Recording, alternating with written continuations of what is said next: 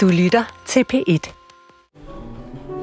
Der står her, hvad må man have med i kisten? Du kan beslutte, hvilket tøj du skal have på i kisten, din uniform, civiltøj eller ligetøj.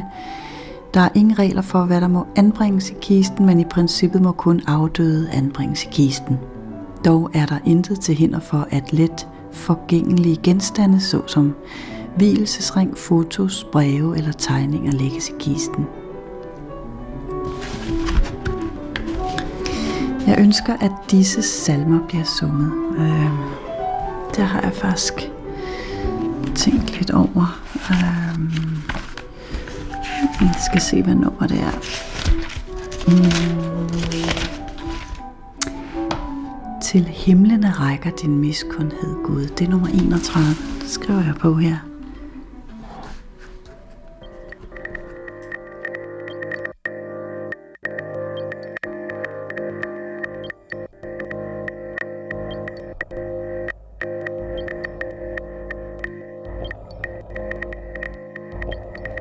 Det er min egen begravelse, jeg er ved at forberede. Ikke fordi jeg er syg eller noget, men fordi jeg skal ud og rejse. Jeg skal til et sted, der er farligt. Et sted, hvor der er masser af kaos. Et sted, hvor normaliteten og de såkaldt normale grænser er ophævet. Så jeg har fået at vide, at øh, det ville være en god idé at få skrevet et sidste viljebrev og få styr på det praktiske, hvis der skulle gå noget galt. Hvilket der selvfølgelig ikke gør. Det her er en øh, audiensudsendelse, der skal handle om mødet med mørket, mødet med krigen og med alle de følelser, der er forbundet med at tage ud af sin comfort zone. Frygt, tvivl, forarvelse, nysgerrighed, ekstase. Jeg vil godt gå lidt ud til kanterne i mig selv for at konfrontere hele det sammensurium med følelser, der er forbundet med krig. Jeg skal i audiens hos to mennesker, der trodser frygten, og i en eller anden forstand har krigen som arbejdsplads, og som har hver deres erfaringer på området. DR's mellemøstkorrespondent Puk Damskov og feltpræst Ulla Torbjørn Hansen. Og så skal jeg også lidt i audiens hos mig selv. Lige nu er jeg på vej over Rådhuspladsen i København, hen på en bar for at mødes med Puk. Velkommen til audiens. Jeg hedder Katarina Levkovic.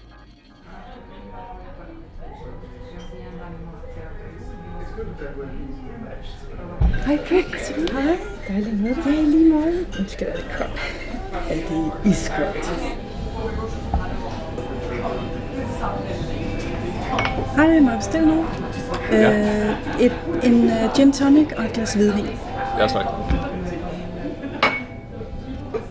Puk Damskov skal dække krigen mod islamisk stat i Nordirak. Den sidste store by, der er kontrolleret af IS, er Mosul.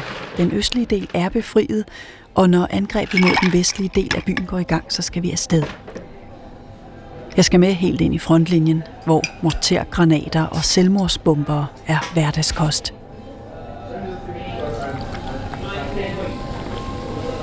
Men øh, Puk, hvad skal jeg se for nogle billeder for mig? Hvad er det for en situation, jeg kan komme til at møde i Mosul? Jamen altså, først og fremmest så er det jo en, en krigszone. Øh, men krigszoner er så meget forskelligt, så det er faktisk enormt svært for mig at sige præcis, hvad du kommer til at møde.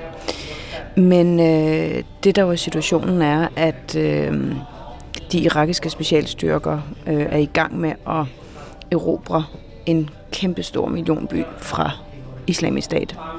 Og hvad vil det sige? Ja, det vil jo sige, at de fysisk, helt konkret på landjorden, skal indtage byen, kvartererne, hus for hus.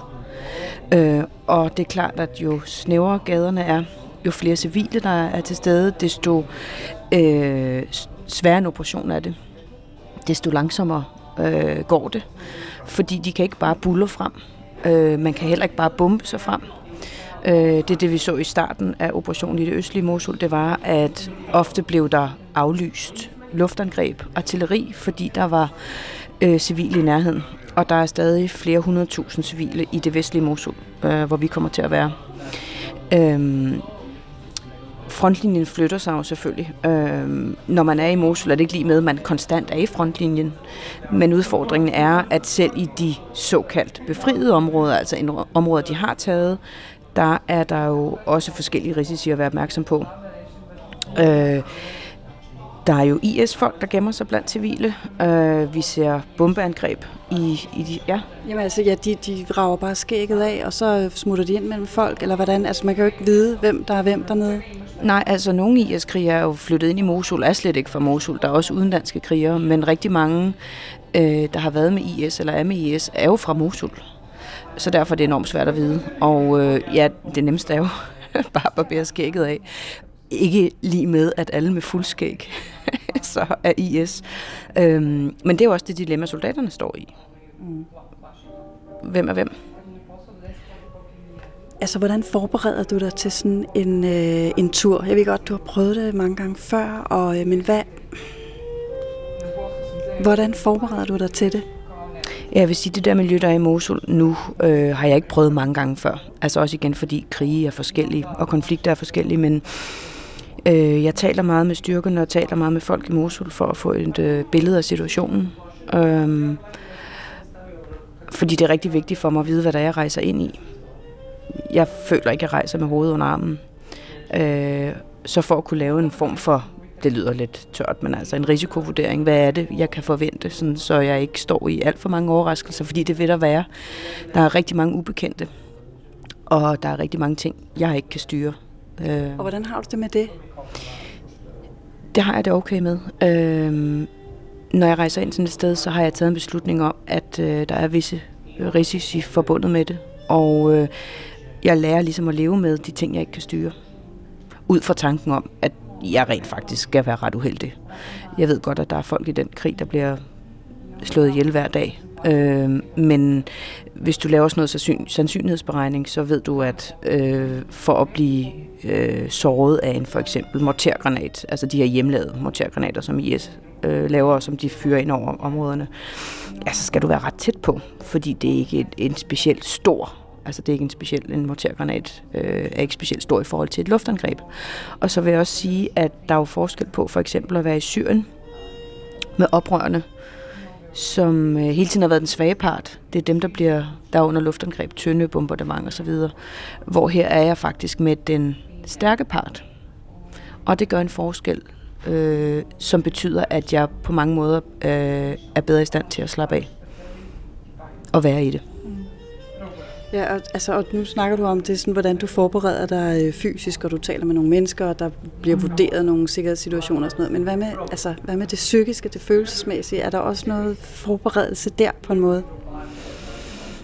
Ja, det er der jo, altså, men jeg vil jo sige, at øhm, det er ikke mærkeligt for mig at rejse i en konflikt eller krig i Mellemøsten, fordi øh, det er den region, jeg bor og lever og ånder i. Så for mig er det helt naturligt at dække også en krig. Øh, jeg dækker så meget andet, men, men for mig er det naturligt. Jeg har et, et, jeg har et forhold til Irak. Jeg føler mig hjemme. Øh, første gang, jeg var i Bagdad, var i 2003 inden jeg overhovedet øh, startede med at læse journalistik. Øh, og øh, så for mig er det en naturlig ting at være i. Ikke at jeg har vendet mig til krig eller vender mig til krig, men øh, det føles ikke fremmed det er selvfølgelig noget, der gør, at jeg på en eller anden måde har en, en tryghed i det. Og fordi jeg mener, at de historier, jeg kan finde, er så vigtige, så vil jeg gerne gøre det. Hvis jeg ikke mente, at historierne var vigtige, så ville jeg selvfølgelig aldrig udsætte mig for den fare. Men der ligger selvfølgelig en mental forberedelse i at skulle være afsted i længere tid, øh, at være under det pres. Altså, der er jo ingen tvivl om, at man bliver træt og udmattet og alt muligt, men, men der er jo også, og det er jo det, jeg altid holder fast i, der er jo masser af fantastisk positive oplevelser midt i det her, mm. som vi også skal høre. Ja.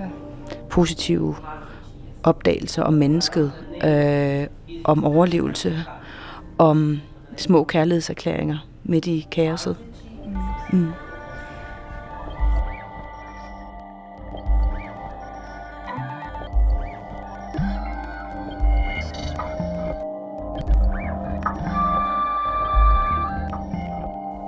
Feltpræst Ulla Torbjørn Hansen har været udsendt i krig flere gange. Når hun er udsendt, står hun til rådighed for soldaterne med sjælesorg og gudstjeneste, hvis de har brug for at sætte ord på det, de oplever, hvis de ser ting, de ikke kan håndtere. Og så vejleder hun i at skrive sidste vilje og farvelbrev, noget hun kraftigt anbefaler at få gjort. Hvis der er, du tænker med dig selv, at det kan godt være, at jeg faktisk kommer ud i nogle situationer, hvor der er fare for mit liv, så vil jeg sige, at det vil være en god idé. Fordi så skal du ikke i den situation tænke på, åh oh, nej, jeg fik ikke gjort det og det. Altså du skal simpelthen have orden i dit bagland, inden du tager ud, så du ved, at, at det kan fungere også, hvis du ikke er der. Altså hvis du skal ud i sådan nogle farlige områder. Øh, man kan sige, som når man er ude som feltpræst, ja, farlige områder, men det er jo ikke mig som feltpræst, der skal ud typisk på patrulje. At jeg så kan komme i situationer også. Jeg var også med ude i en, en, en lille lejr med nogle af soldaterne, men det er jo ikke mig, der skal ud og, og på patrulje hver dag. Men alligevel udfyldte jeg. Og på samme måde tænker jeg, at hvis man skal ud i nærheden og udsætter sig selv for fare, så er det en god idé.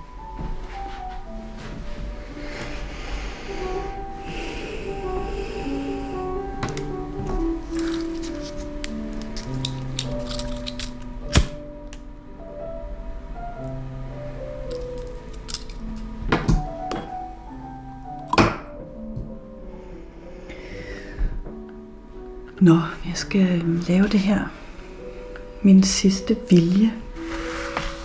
Og jeg har sådan to pjæser her. Øh. Jeg har tændt et lille sterinlys og sat lidt bakmusik på. Og så vil jeg prøve at se, hvad det er for noget her. Der er en vejledning her i, hvordan man gør.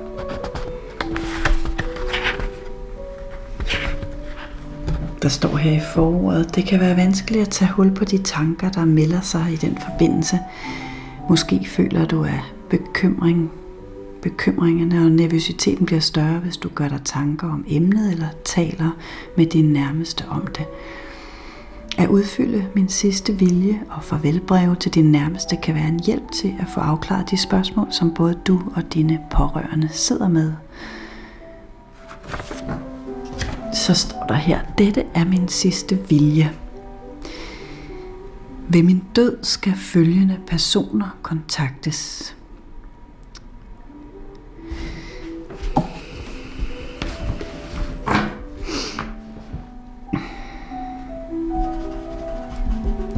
Hmm, jeg ønsker, at min aske skal strøs over havet på følgende sted. Nej. Særlige ønsker til min påklædning i kisten.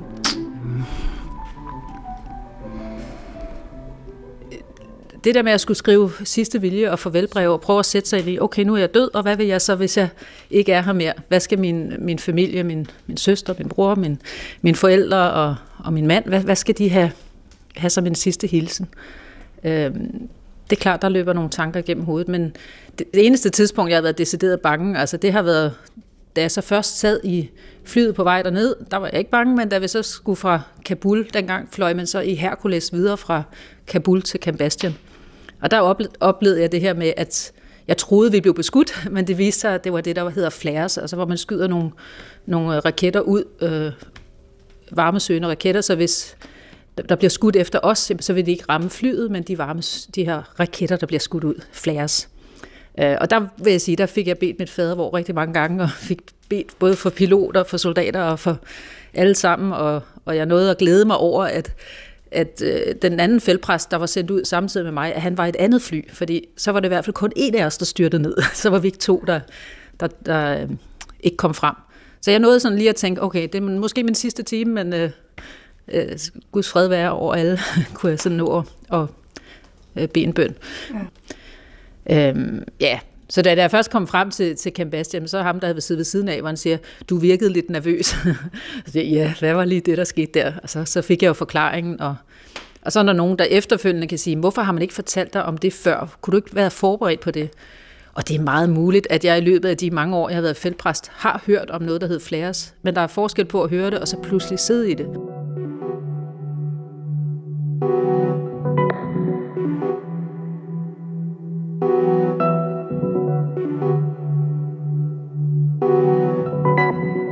Jamen, et sted den læser, og det kan jeg sige, jeg kan huske sådan meget tydeligt, da vi så kom frem til Cam Bastian, var så en af mine kollegaer, der skulle hjem, hvor han sagde, vi ses, og min spontane hilsen, eller min spontane tanke der, det var, ja, vi ses, om ikke før, så i himlen. Altså sådan den der med, jamen det, jeg ved ikke, om jeg er død i morgen, men øh, altså, så det, det, men, men der tror jeg også, det, at jeg har en tro på, jamen uanset hvor jeg er, så er jeg gode hænder, også hvis jeg dør. Øh, og så det, at jeg var jeg havde forberedt mig. Altså, jeg havde skrevet de her sidste vilje og farvelbreve. Det ville selvfølgelig være rigtig forfærdeligt for min familie, hvis der skulle ske noget. Øh, men det var ikke sådan, at jeg tænkte, åh nej, nu må jeg altså lige have skrevet noget ned, fordi tænk, hvis det sker. Jeg var, jeg var klar på den måde, at øh, ja, forberedt, at det kunne ske. Men det er klart, at man bærer det med sig, og, og reaktionen, jamen det kommer nok først rigtigt, når man så kommer hjem. Og det er også det, nogle soldater måske oplever også, at man kommer hjem, og så kan tankerne løbe, og man kan også måske komme til at drømme om det. For mit vedkommende, der, da jeg kom hjem igen, der var det ved at være jul, og jeg som præst har jo travlt og skulle prædike, og, og så var det første, jeg var kommet over oven på julegudstjenesterne, så lige pludselig mistede jeg simpelthen, så reagerede jeg ved at helt miste stemmen. Altså, så lagde jeg mig og var syg et par uger. Ikke? Så, så det er måske også, jeg ved ikke, om det er kroppens måde at reagere. Altså, lige pludselig, nej, nu er det nok. Nu skal du lige have en pause.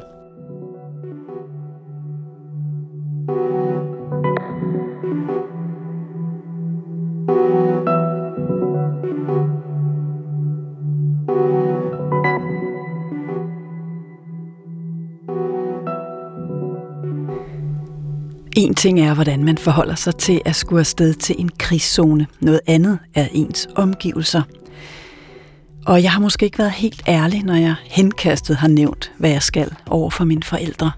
Jeg har for eksempel ikke fortalt mine forældre, at, øh, at jeg rent faktisk skal til Mosul. Tænk, det har jeg ikke gjort, og jeg faktisk heller ikke tænkt mig at gøre det. Øhm, det jamen, øh, jeg tror simpelthen ikke, de kan rumme det. Så der er jeg nok anderledes indrettet. Øh, jeg vil have det meget mærkeligt med ikke at sige det til mine forældre. Fordi de skal jo vide, hvad jeg laver. Og de finder jo altid ud af det alligevel. Mm. Og det synes jeg egentlig, man skylder dem. Øh, jeg kan sagtens se dilemmaet. Øh, en af de soldater, jeg følger i Mosul, hans mor ved ikke, at han er i krig. Hun tror, han arbejder på den amerikanske ambassade. Okay. Så vi står alle sammen i det dilemma. Men øh, jeg ved, at mine forældre vil blive øh, meget såret og vrede, hvis jeg ikke fortalte, hvad det var, jeg lavede. Mm. Jeg tror simpelthen, at mine forældre vil blive så kede af det, og grundkede af det. Øh, og slet ikke vil kunne håndtere. Altså, nu kan man sige, at dine forældre er måske også vant til at gradvist, at, øh, at du har haft det her arbejde, og øh, altså, hvor det ville være sådan lidt chokerende, at jeg lige pludselig kommer fra... Øh... Men der vil jeg så stille spørgsmålet. Hvis de ikke ved, du er i Mosul, og der sker der noget. Er det fair? Og ved at tale med dem om det, kan du fortælle alle de tanker, du har gjort dig. Og det er faktisk højst sandsynligt med til at berolige dem, fordi du ikke rejser med hovedet under armen. Og der er mange faktorer, som du kan fortælle om. Der er mange, du kan fortælle om, hvad det er, du forventer, og du kan fortælle om, hvordan du har tænkt dig at, at sikre øh, dig selv, og at de ved, at du har tænkt over det, og du ikke rejser med hovedet under armen. Altså, der, i virkeligheden kan der jo ligge en beroligelsesproces i at inddrage folk. Mm. Det er bare sådan en tanke, at hvad hvis der sker der noget? Mm. Øh, hvem skal så foretage det opkald? Mm. Altså, nu, du bliver skudt i anklen eller et eller andet. Er det så mig, der skal ringe til dine forældre og sige, at jeg står med Katarina i Mosul? I Mosul? øh, ja, her er telefonen, Katarina. Det må du skulle selv lige redde ud af det der. Nå, men det er bare for at sige, at, at øh, hvis du tænker den tank til ende, øh, at, det, at det er rimeligt. Det er heller ikke helt at tage ansvar for situationen, vel? Nej, og så må man også sige, at du er et voksen menneske, og øh, nu kender jeg ikke dine forældre, men jeg er sikker på, at de vil finde en ro i, at du jo sådan set har overvejet og genovervejet og genovervejer igen, og øh, altså og måske et eller andet sted inde i dig selv har sat en grænse for, hvad vil du ud i, og hvad vil du ikke ud i. Mm. Øhm. Her kan jeg godt mærke, at jeg skal tage mig sammen. Jeg er i gang med at foretage mig noget uventet, og noget, der indebærer en risiko, både for mit liv, men også for min nærmeste. Så jeg forsøger at tage ansvar for situationen og ringer til min mor.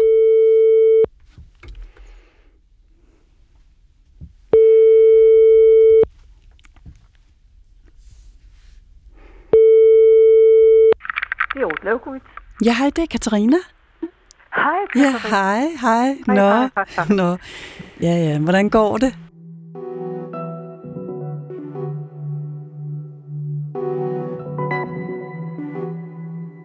Om mig nu. Nej, nej, det kan vi gøre senere, men altså, det er jo bare fordi, at, øh, her, da jeg var ude med, med Puk forleden dag, og så kom vi til at snakke om det der med at øh, skulle afsted, og hele det der med alle de reaktioner, der kan være, både i ens selv, men også i ens omgivelser. Ikke? Altså når man sådan skal et farligt sted hen, eller hvad man skal sige. Og så sagde ja. jeg, at jeg, jeg har faktisk ikke fortalt mine forældre sådan helt præcist, hvad det er, vi skal, og sådan noget, hvor det er, vi skal hen.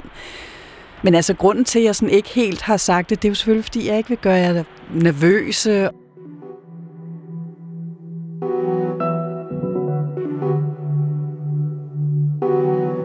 Men altså, det, det vi jo skal, øh, altså det jeg skal, det er, at øh, jeg skal til Mosul.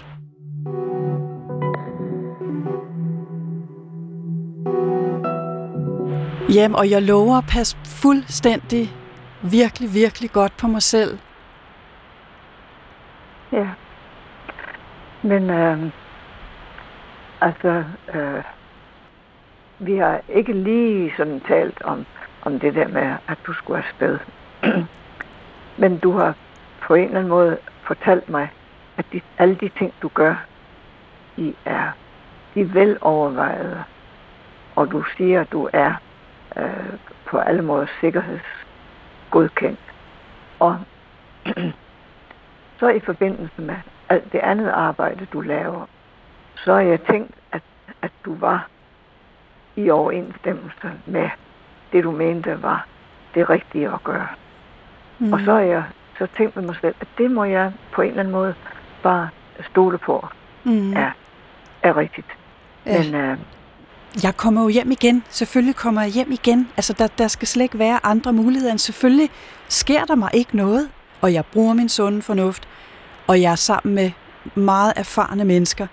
Jamen, øh, jeg kan heller ikke sige, at det er, er frygten som sådan det er handlingen.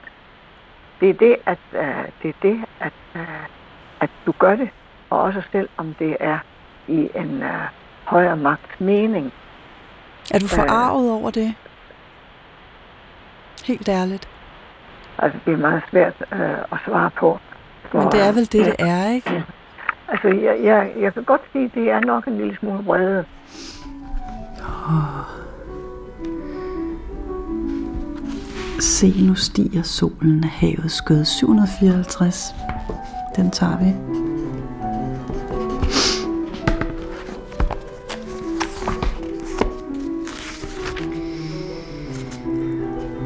Så kan man også øh, skrive, hvem øh, man ønsker skal bære kisten. Åh oh, ja er faktisk lidt svært, det her. Ja.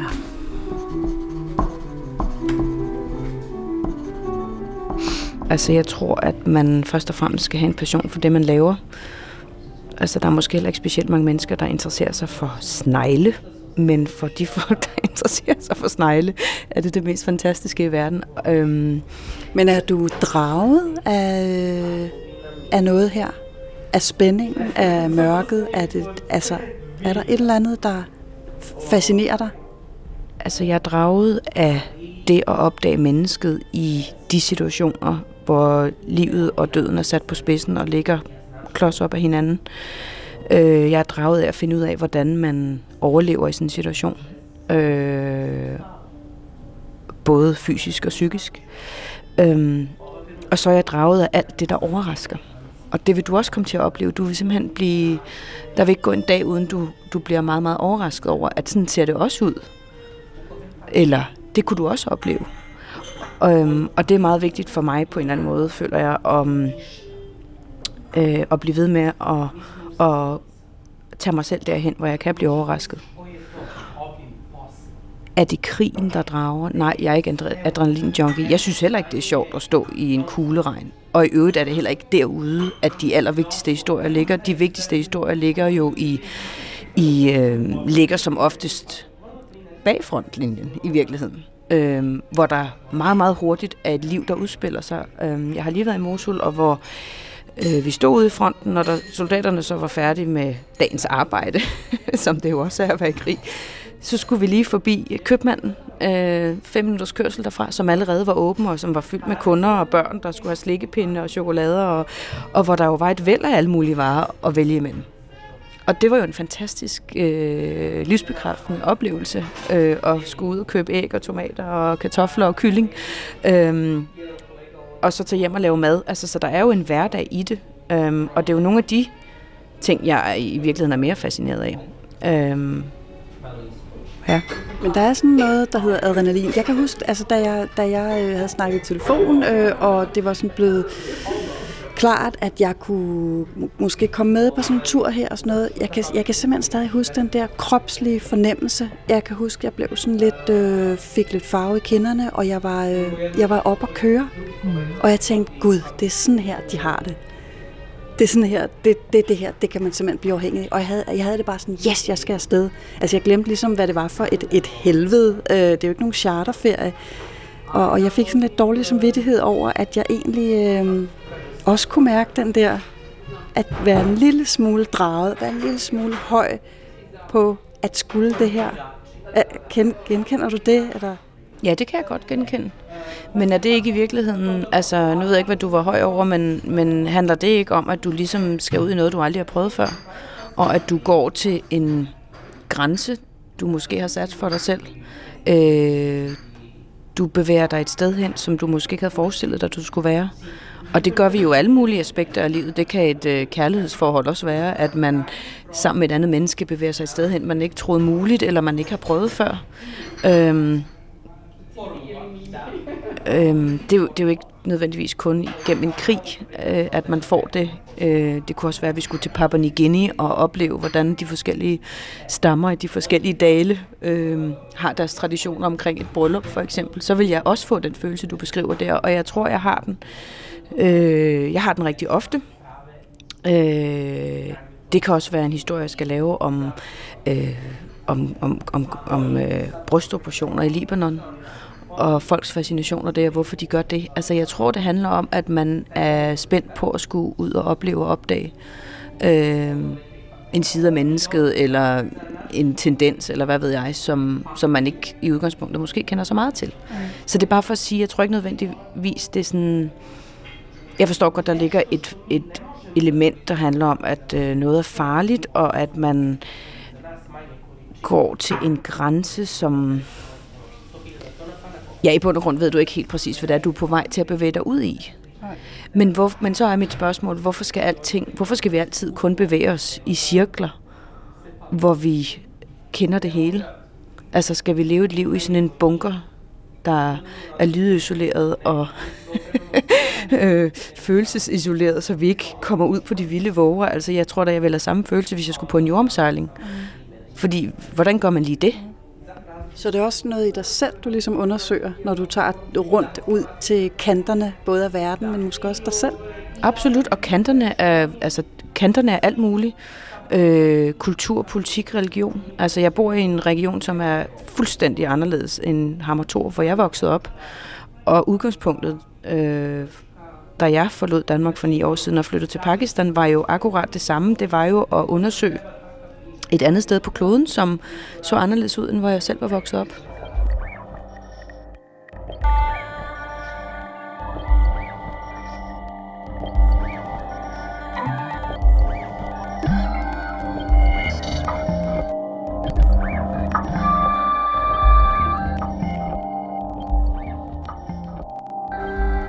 Når man befinder sig i så ekstreme situationer som for eksempel en krig, handler det om at være i form, ikke kun fysisk, men også psykisk.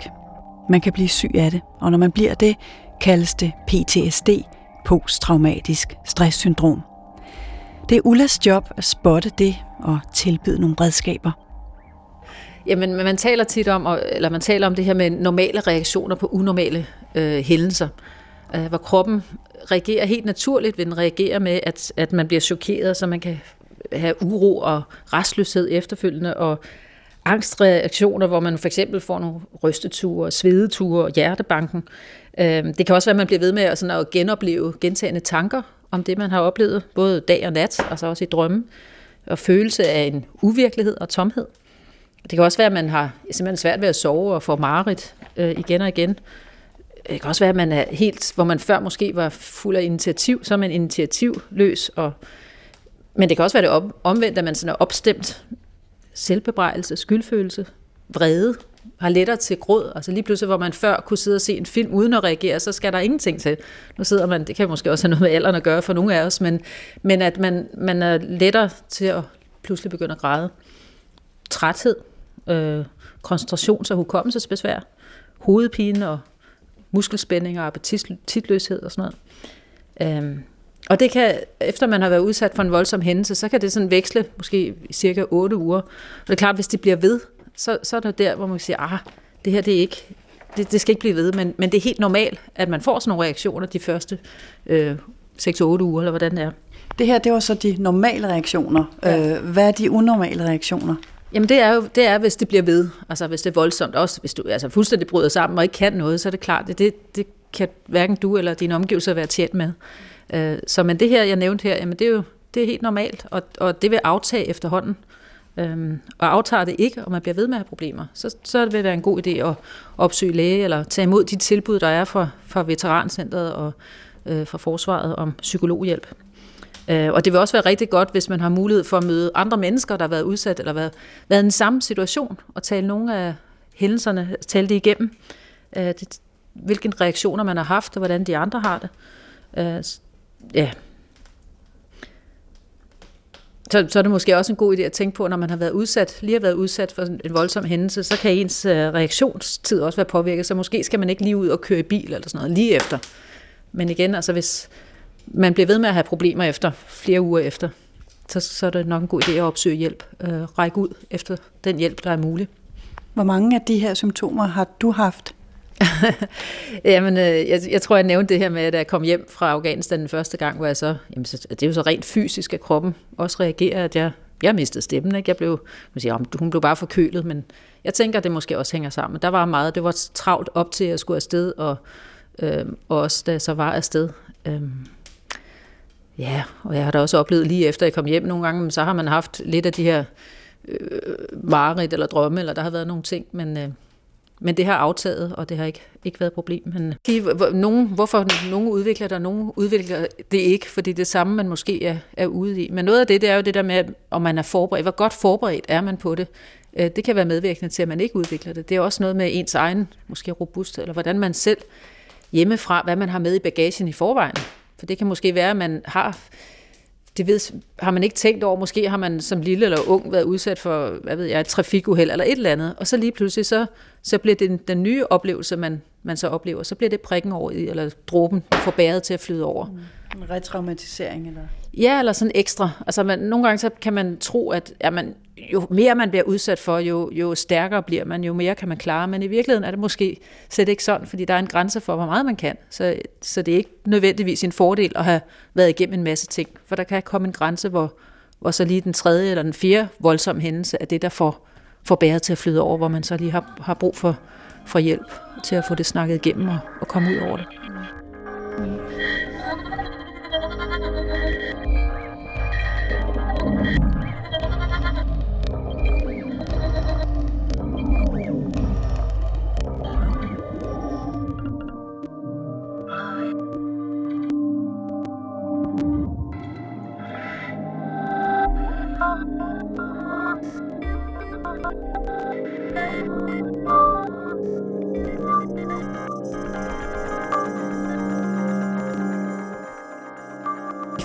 Første omgang, der øh, tænker jeg, at jeg skal til Erbil, og så øh, skal jeg måske til en flygtningelejr, øh, måske et felthospital, og måske øh, det gamle kristne kloster, der ligger op på 9. ved, øh, ved sletten. Øh.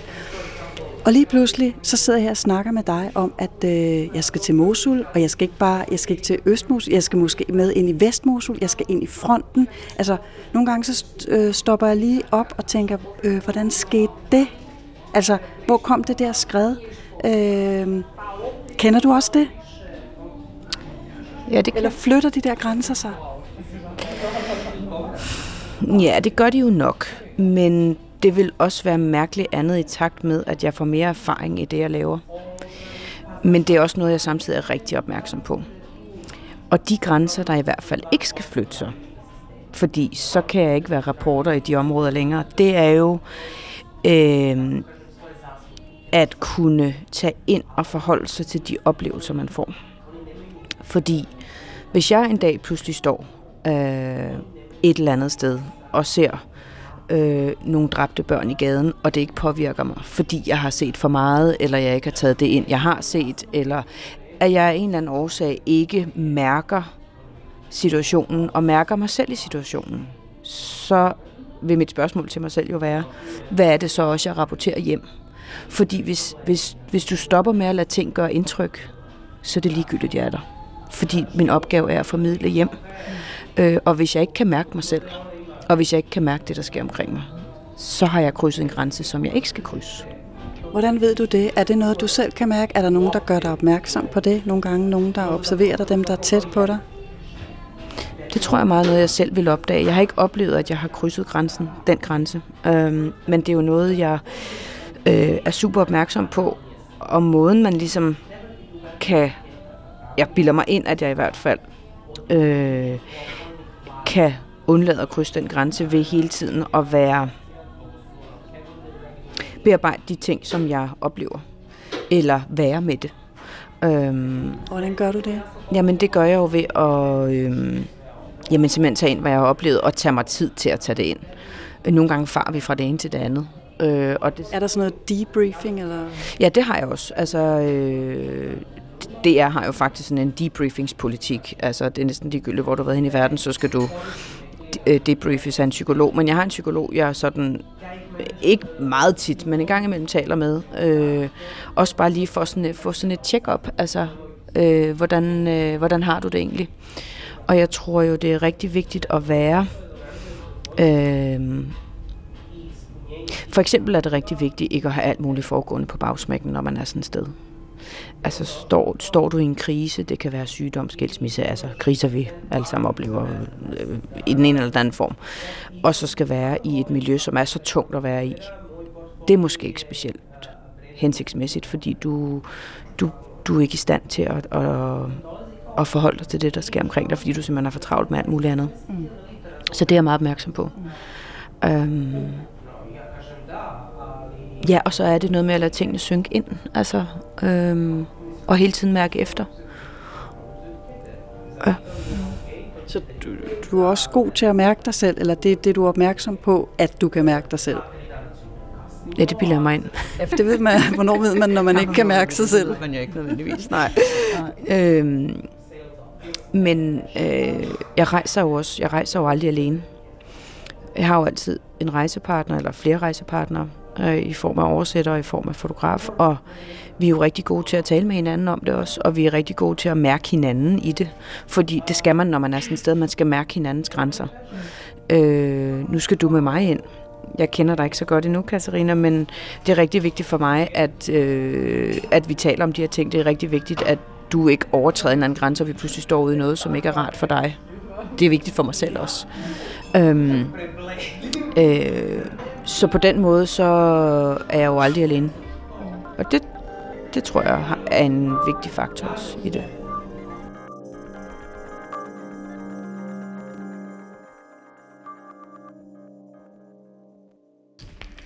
Nu øh, står jeg jo og skal afsted øh, til Nordirak, og jeg kunne potentielt også komme øh, til at opleve noget, som, øh, som ikke var så rart.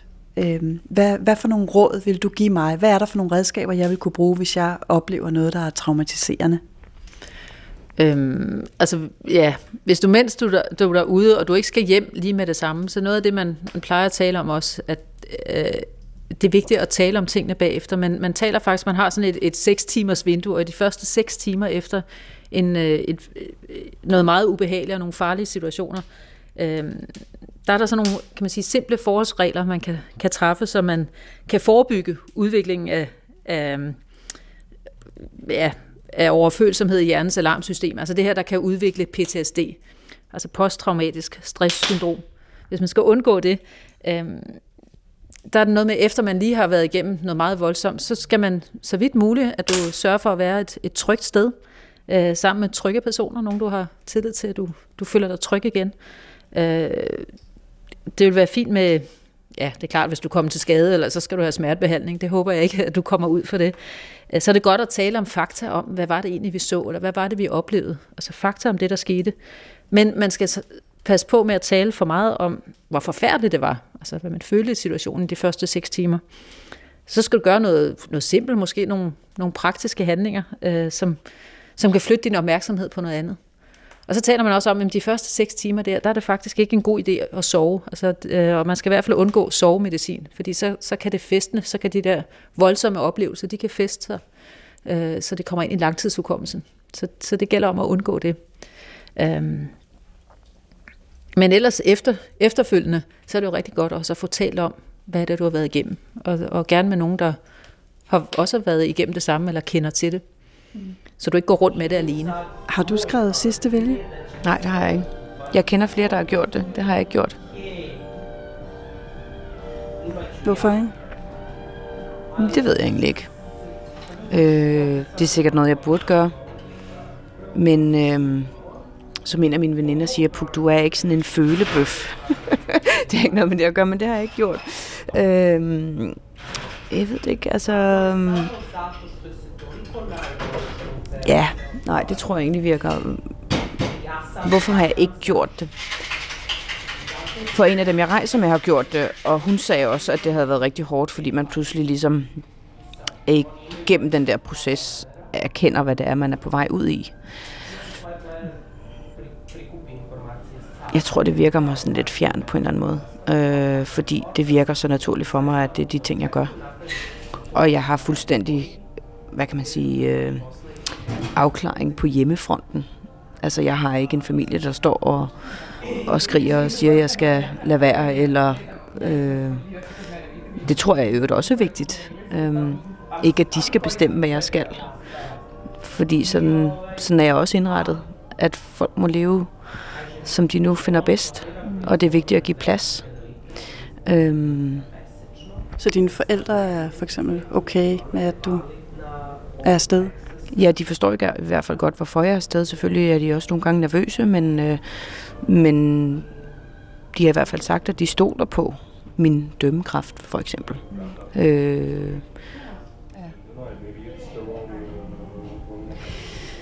Men når du øh, når du øh, siger farvel til din mand, øh, er de der kram så lidt længere, øh, når du skal til Mosul, end når du skal til København? Nej. Nej. Det er en del af vores liv. Det har det været i mange år. Øhm, og vi mødtes i Pakistan. Så altså, han er også selv en, en rejsende. Øh, og øh, nej, det er det samme. Han siger, pas på dig selv. Jeg kan også gå ud for en bus i København.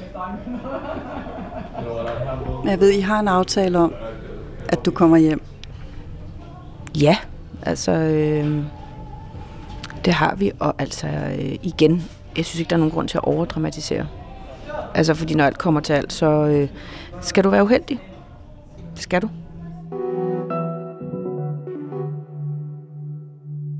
Og jeg sad simpelthen den sidste aften, inden jeg så skal, skulle sendes ud og skulle, skulle skrive det. Og det er jo enormt hårdt. Og, ja, og jeg havde kun været, været gift et års tid der, og min kære mand, der sagde, at han vidste ikke, at han havde giftet sig med en tudeprinsesse, fordi jeg reagerede da også lige pludselig, at jeg skulle sidde og, og forestille sig, at jeg ikke kom hjem igen. Øhm, så, så det var hårdt faktisk. Øh, kom bag på mig, det ville være så hårdt, men, men så jeg kan sagtens forstå også de soldater, der siger, at det er noget af det hårdeste, de har skrevet i deres liv. Det her med. Men specielt vil jeg sige, ikke så meget måske den sidste vilje, men også farvelbrevene. Altså det der, hvis de skal skrives ordentligt, at man forestiller sig, nu skriver jeg til min kære søster. Og så håber jeg bare, at du har øh, overvejet, og at du har adresserne og telefonnumrene på os, og vi har nogen, der kontakter os, hvis du skal falde og slå en finger. Altså, at, at, at, at du ikke lader os på nogen måde at gå i uvidshed, og at at du sørger for, at øh, øh, uanset om det slet ikke er noget særligt, men hvis du har mave under, hvis du har ondt i hovedet, altså at vi ligesom på en eller anden måde får lidt en fornemmelse af, hvordan har du det? Ja. Jamen, det lover jeg. Jeg lover også at ringe hjem hver eller sende en sms, hvis der er... Det kan du tro. Altså, det gør jeg Ja. virkelig. Altså, det, det, det, Hver det, dag, det, det skal det må jeg du nok. gøre. Ja, selvfølgelig. Ja, det gør vi. Ja, det, gør er vi. godt. Ja. Hej, hej. Ja. Hej.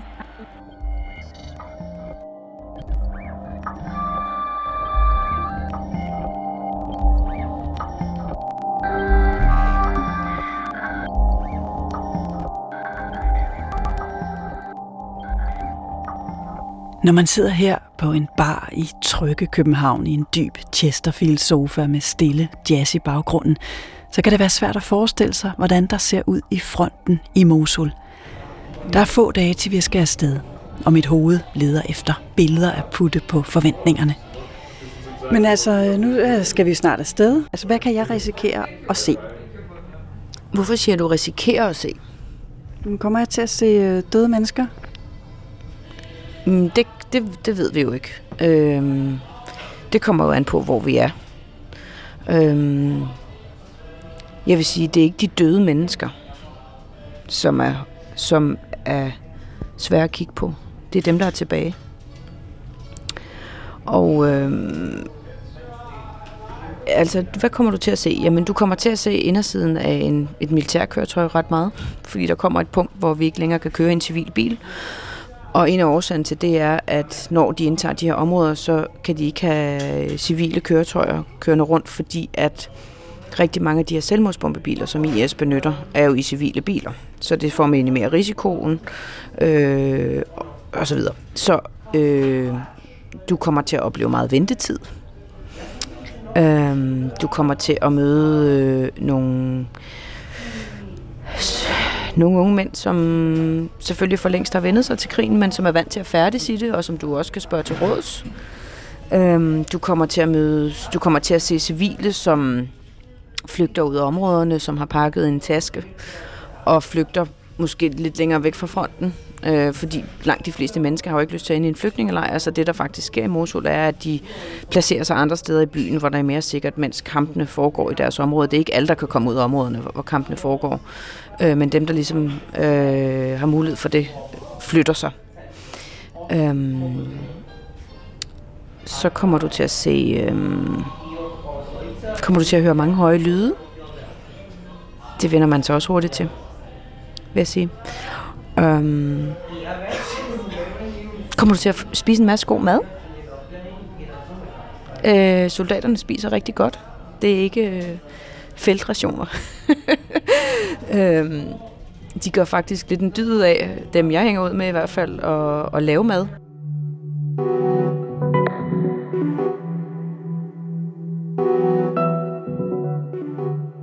Er der noget bestemt sted, sådan en bibeltekst eller et eller andet, som du øh, bruger, hvis, øh, altså hvis en, en person i krise kommer til dig? Øh, et sted, som jeg selv holder meget af, og som jeg også har brugt i sammenhæng med, med soldater og ja, der skal kaldes mindegudstjenester, det er det her at minde os selv om, at ingen af os lever for sig selv, og ingen dør for sig selv. Og hvad enten vi lever eller dør, tilhører vi Herren. Derfor døde Kristus og blev levende igen, for at han skulle blive herre over både døde og levende. Så der er ikke nogen af os, selvom man måske dør alene eller et eller andet sted, så der er ikke nogen af os, der er alene. Ingen af os lever for sig selv. Vi hører til et fællesskab, og fællesskabet, det er ikke bare fællesskabet af levende, men faktisk også af døde. Altså, at sig selv, når vi har mistet nogen, vi holder af, jamen, så er de stadig en del af det, det vi bekender i vores trosbekendelse, det hellige samfund. Samfund, altså fællesskabet af mennesker, der hører den hellige til, altså Gud til. Mm. Og det, det er jo også en trøst at vide, jamen uanset hvad der sker, så er vi stadig en del af det samme fællesskab. Der er et bånd, der binder os sammen igennem liv og død. Så det er et af de steder, jeg holder af. Et sted, jeg også ved, at en del soldater også har holdt af, og som jeg nogle gange har læst, når jeg skal ud, og de har bedt mig om at holde en lille gudstjeneste, inden de skal ud på patrulje øh, om natten måske. Øh, det er salme 23. Øh, Herren er min hyrde, mig skal intet fattes. Han lader mig ligge ved grønne enge øh, til hvilens vand, lederen var. Ja. Ja, der skulle man næsten læse op, så det blev læst helt rigtigt. Det kan jeg så ikke helt udenad. Men, men, øhm, og der er et, et sted, som for mig selv jo, som har betydet noget. Jamen, jeg går jo selvfølgelig som præst, så jeg beder, man beder for sig selv, for soldaterne, for sin familie derhjemme. Øh, men et sted, der betyder meget for mig, det er jo også et sted fra et af Paulus' breve, hvor vær ikke bekymret for noget, men lad i alle ting jeres ønsker komme frem for Gud, i det I beder og øh, øh, ja, beder under taksigelse. Så skal Guds fred, som overgår enhver forstand, bevare jeres hjerter og jeres tanker i Jesus Kristus. Så vi beder om Guds fred, som bevarer, som overgår enhver forstand og fornuft. Den skal bevare os. Så vi får ikke løfter om, at alt det, vi ønsker os, går i opfyldelse, men vi får løfter om, at Guds fred altså, vil bevare vores hjerter og vores tanker. Og det er en fred, der overgår enhver forstand og fornuft.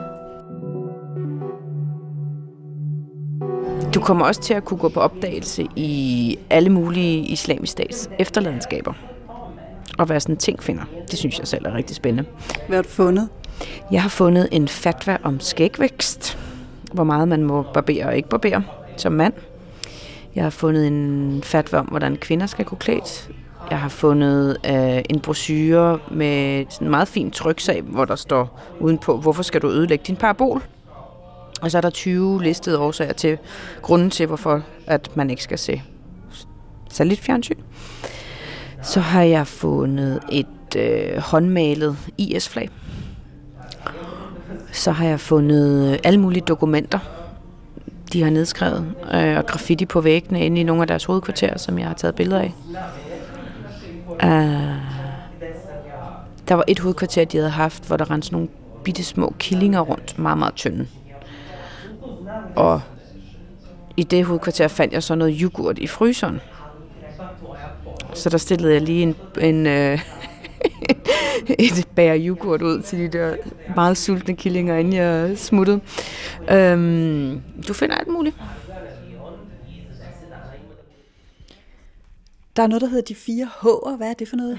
Ja, det er noget, vi har talt om blandt, blandt feltpræster og også beredskabspræster, men at, at det gælder om i sådan en situation som, som præster, man kommer ud i, at man, man skal være til stede, kunne rumme det her kaos, altså holde af og holde ud og holde om og og så tror jeg også nogle gange, vi taler om at holde mund. Altså det er nogle gange bare være til stede, uden nødvendigvis at skulle sige en masse, masse ting. Taskerne er pakket. Alt det praktiske er ordnet. Jeg har været på det obligatoriske førstehjælpskursus. Tilladelserne er indhentet. Jeg er klar. Bortset fra én ting. En orm, der gnaver og som ikke lader sig bortforklare. Min datter Viola.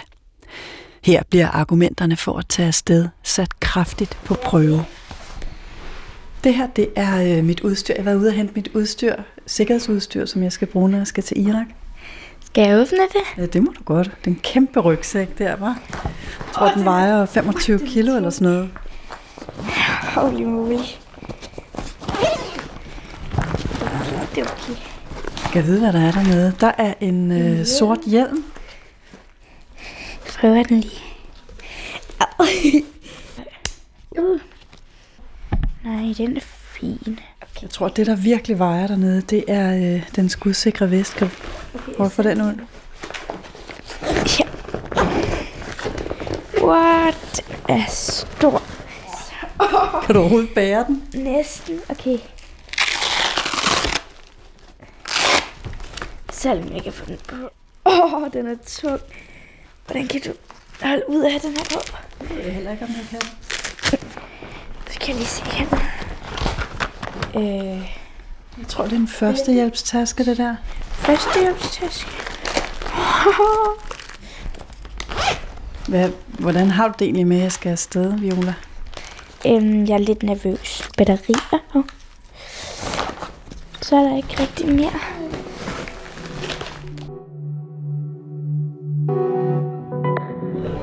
Der var en, der sagde til mig, øh, jeg tror faktisk, det var Jan Graup, han sagde, du får nogle tæsk på sjælen. Mm. Hvad siger du til det? Ja. Jamen, det er det jo nok. Det har han jo sådan set nok ret i. Men jeg, jeg kan høre Jan Graup sige det der, men jeg vil ikke opfatte det som tæsk. Øh, Jo, altså det er det jo nok, men, men øh, det er jo også en større forståelse af, hvordan verden hænger sammen. Og det kræver så nogle tæsk.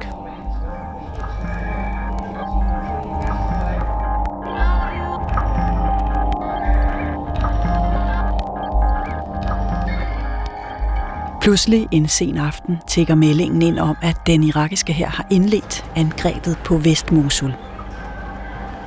I det jeg træder gennem security i Kastrup Lufthavn, lægger jeg hverdagen bag mig og springer ud som super egoist, men der er ingen vej tilbage. Jeg er på vej til Mosul i Nordirak. Puk Damsgaard venter på mig i Erbil, og hvad der ellers venter på mig, må guderne vide. Audiens skal torsdag er slut. I morgen, langfredag, kan du høre anden del om mødet med krigen. Medvirkende i denne udsendelse var Mellemøsten-korrespondent Puk Damsgaard, felt- og beredskabspræst Ulla Torbjørn Hansen, og jeg hedder Katarina Levkovic.